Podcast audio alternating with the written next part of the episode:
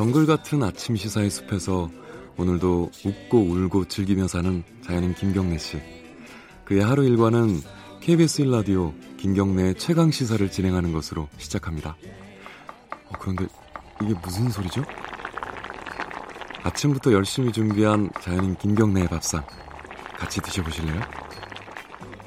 후회 없는 아침 건강한 시사 김경래의 최강 시사 네 브리핑에서 잠깐 말씀드렸지만 유치원 3법이 본회의로 지금 넘어갑니다. 이게 그렇게 생각하시는 분들이 있을 거예요. 아직도 통과가 안 된 건가? 어, 작년 10월에 발의가 됐고요. 음, 그 이후에 패스트 트랙에 올라갔고 어, 법사 아, 교육이 법사위에서 아무 논의도 없이 쭉 시간만 흐르다가 시간이 다 돼서 이제 본회의로 넘어갔습니다.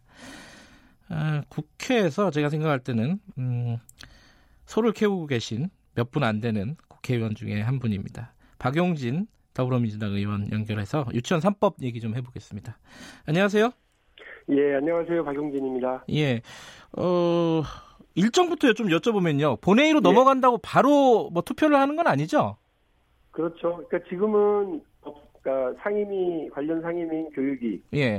180일 예. 예, 묵혔고요. 예. 그리고 90일 법사위에서 90일 아무 논의도 없이 묵혔고요. 예. 그리고 이제 이제 60일이라고 하는 시간 동안 본회의에서 빨리 올릴 수도 있고 음. 어, 논의를 더 할 수도 있고 이렇기는 합니다. 예. 그러나 법안 내용을 뭐 변경하거나 고치는 건 못하고요. 아 그래요? 어, 예, 음. 본회의에는 이제 그러니까 올릴 건지 말 건지만 판단을 지금 하는 건데 네. 여기서도 60일이라고 하는 시간을 그냥 줍니다. 음흠. 근데 이 60일이 지나면 강제적으로 이제 올려야만 하는 상황이 오는 거죠. 예. 그게 11월 22일입니다.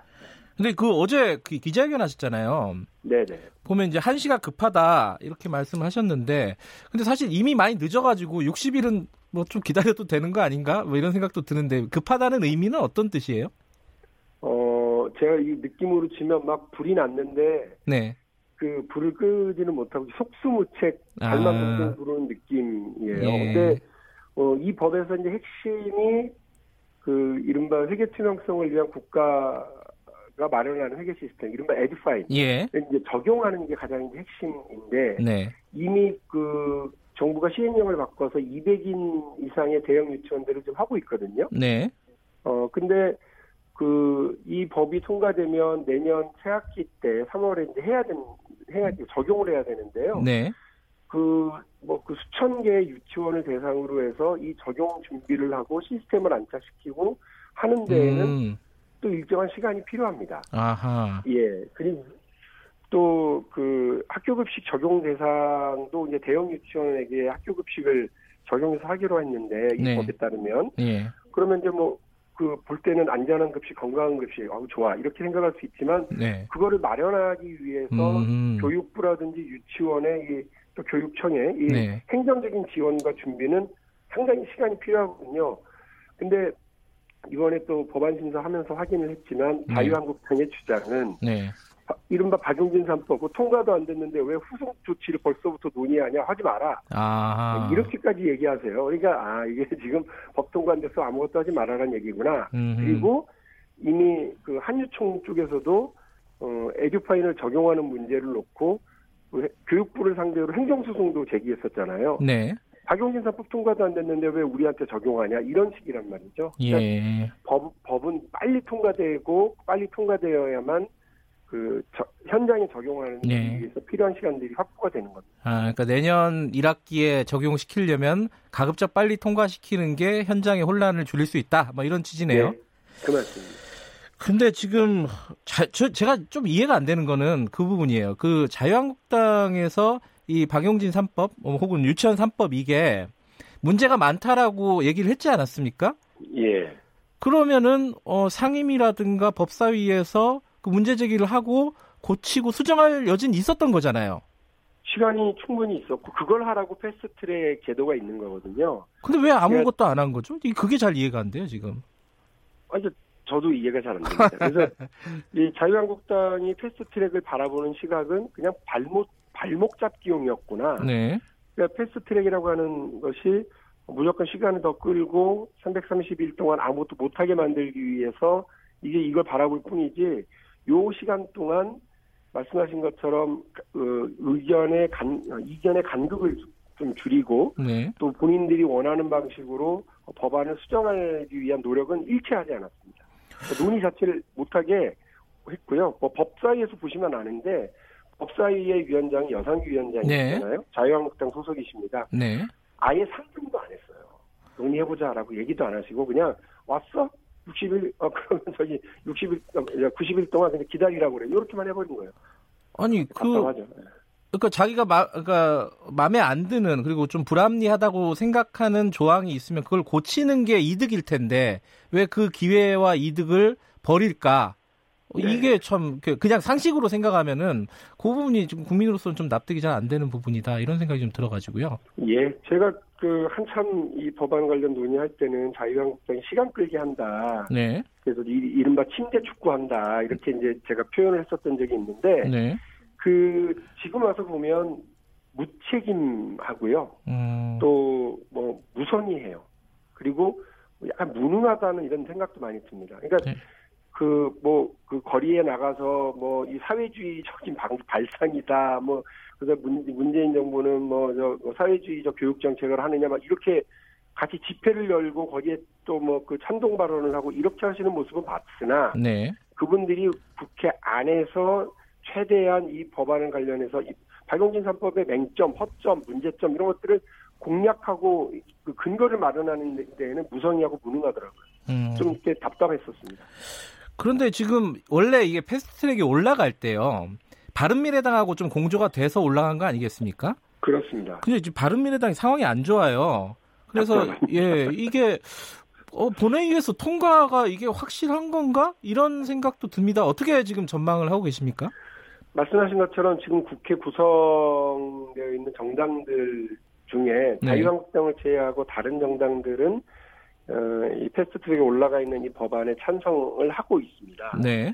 어, 무소속 의원들도 대부분이 그러시죠. 예. 근데 어, 이 바른미래당이 만일에 뭐 이렇게 보수 통합에 이렇게 결합을 하신다. 네. 이렇게 되면 그 이 법안에 대해서는 반대하실 의원들이 더 늘어난다고 저는 보거든요. 그렇겠죠. 예. 어, 그러면 이제 여러 가지 어, 뭐 걱정스러운 일이 벌어지고 네. 이미 뭐 이른바 그 평화당도 이 법안에 대해서 찬성 입장이셨는데 네. 이 평화당도 지금 이렇게 이렇게 저렇게 지금 정계 개편을 모색하면서 탈당하시는 분들 생기고 하잖아요. 예. 그러니까 그 정치 상황이 국회 상황이 안정되지를 못해서 생겨나는 불안정함들이 이제 있어서 저도 아주 걱정스럽고 네. 이걸 좀 빨리 좀 처리했으면 좋겠다라고 하는 생각에는 또 하나 뭐가 있느냐면 네. 이 정계 정계 개편을 앞둔 이런 뭐 부산하는 움직임 하나와 네.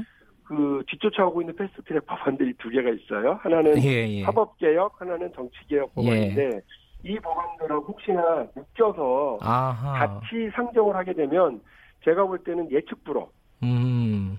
그 정말 국회에서 뭐 사상 초유의 일들이 막 벌어지게 될 수도 있는데 아하. 이게 서로 cross voting이 막 서로 되면서 이거를 찬성하면 난 이거는 반대할까요? 이렇게 되게 되면 약간 음. 지금은 되게 안정적으로 봤었는데 그 네. 국회 본회의만 열려라 이러고 있었는데 불안한 상황이 벌어질 수가 있죠. 마지막으로 걱정은 어, 이제 그 내년 총선이 자꾸 째깍째깍 다가오는데 네. 지역구에서 표를 장악하고 있는 한일총 잔존 세력들 같은 음흠. 경우에는 우리 국회의원들에게 당신 내년 투표 내년 선거 때뭐 어, 두고 볼 거야 이렇게 허기게 되면 이 투표에 대한 부담감이 막 생깁니다 개별 의원들 같은 경우는 네. 예 이런 어. 상황 등등이 이른바 박영진 선법 통과와 관련돼서 여러 가지 불안감을 가지고 있는 세 가지 상황입니다.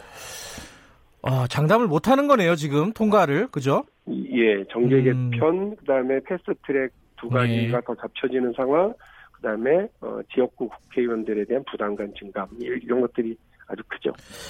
알겠습니다. 뭐, 어, 좀 국회 상황 지켜보면서 본회의 상정 여부를 좀 보도록 하고요. 아, 그지 그거, 네. 그, 당에서는 의지가 있어요? 그, 빨리 올리겠다는 의지가 있습니까? 어떻습니까? 아, 그렇습니다. 그, 음. 뭐, 오늘도 그, 뭐, 아직 예정되어 있는 행사이긴 한데 조금 네. 있다가 그 저희 당에서 이 유치원과 어린이집 보육 관련해서 공공성 강화 특위가 있어요. 그 특위에 토론회가 있고요. 네. 그다음에 오후에는 이해찬 대표와 함께하는 간담회가 있습니다. 학부모 네. 분들도 오시고요. 그래서 이 법에 대한 통과 의지를 분명히 다시 한번 확인해보자 합니다. 당에서 어, 박영지 의원님이 좀 어, 뭐랄까요 곤혹스러운 상황에 좀 처했었죠 최근에. 네, 예, 예. 그 뭐 조국 장관, 네, 조국 장관 네. 관련해 갖고 뭐 소신 발언 어, 예. 하셔서 요새도 이렇게 항의 문자가 많이 옵니까? 항의 문자 많이는 안 오고요. 네, 그래요. 어, 어. 지금은 조금 뭐 더 두고 보겠어, 뭐 이런 분들이 계시긴 하지만, 예, 그러니까 저 저한테 뭐 저 항의하거나 의견을 보내주시는 분들은 또 그분들대로 당 원으로서 혹은 지지자로서의 역할을 네. 어, 해주시는 거니까 저는 뭐 그거는 크게 부담스럽지는 않고요. 예. 진짜 부담스러운 거는 지금 이제 전국 상황이 어 뭐 한치 앞을 볼 수 없는 상황으로 가고 있고 네. 어 근데 그 국민들께서 여러 걱정스러운 눈으로 지금 이 상황을 보고 있어서 네. 여, 정부 여당으로서는 이 상황 전체가 이제 사실은 부담스러운 거죠. 저도 그렇고. 사실 이제 박용진 의원께서는 이 뭐 또 교육 문제라든가 어, 청년 문제 뭐 이런 것 때문에 좀 걱정스러운 부분을 말씀을 하신 거잖아요. 소신 발언이라는 예, 게 결국은. 예. 어, 그런 부분들은 아직 뭐 해소가 안 되고 사실 어, 대통령 지지율이나 이런 것들도 좀 떨어지고 있고 이런 부분들이 있습니다. 어, 지금은 좀 어떻게 생각하시는지 여쭤보고 싶네요.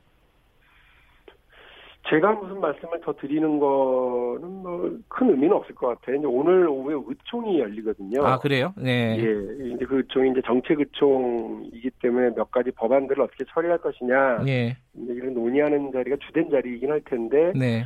그 자리에서 지금 뭐 상황에 대한 여러 우려들이 있고 좀 사상 초유의 일들이 자꾸 벌어지잖아요. 네. 그래서 어 이걸 어떻게 볼지 어떻게 헤쳐나갈지에 대한 다른 의원님들 특히나 음. 다선 중진 의원님들의 어, 이런 지혜와 고견들이 있으실 거라고 봅니다. 네. 이제 뭐 초선 의원 박용진이 뭐 하나 한두 마디 더 하는 게 의미가 있겠어요. 그러니까 그렇게 지혜를 모아나가기 위한 네. 의총이 되지 않을까 기대하고 있습니다. 아니 뭐 민주당에서 여러 가지 의견이 있는 거는 뭐 밖에서 바라보는 국민들 입장에서는 뭐 조, 좋은 것 같은데 지금 민주당이 예전에 그 이른바 친박 정당으로 예. 그뭐 이른바 군기 잡고 배신의 정치하고 책상 때리던 대통령이 이끌고 있는 정당이 절대 아니기 때문에요.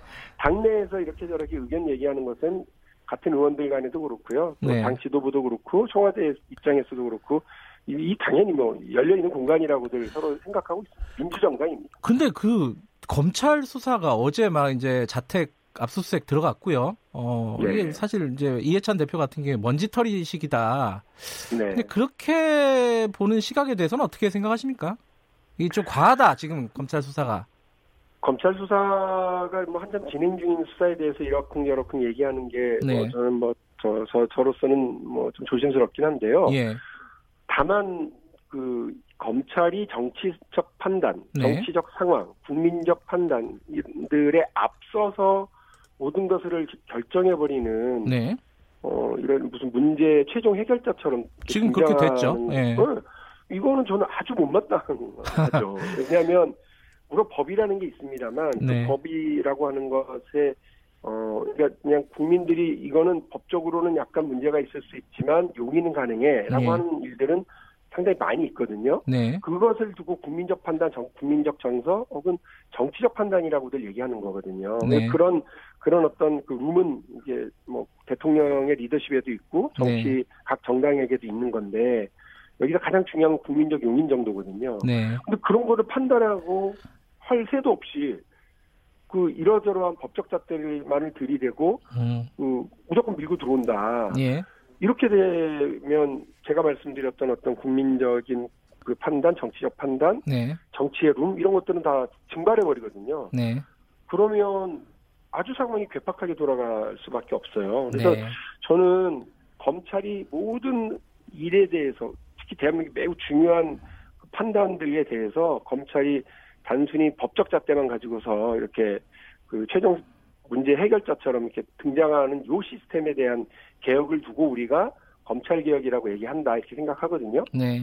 보시면 알겠습니다만 대한민국의 이른바 삼, 삼권 분립이라는 게 있습니다. 네. 근데 네. 이른바 사법부는요 과거 일을 판단하는 거고요. 행정부는 현재 일, 오늘의 일을 해결하는 거고요.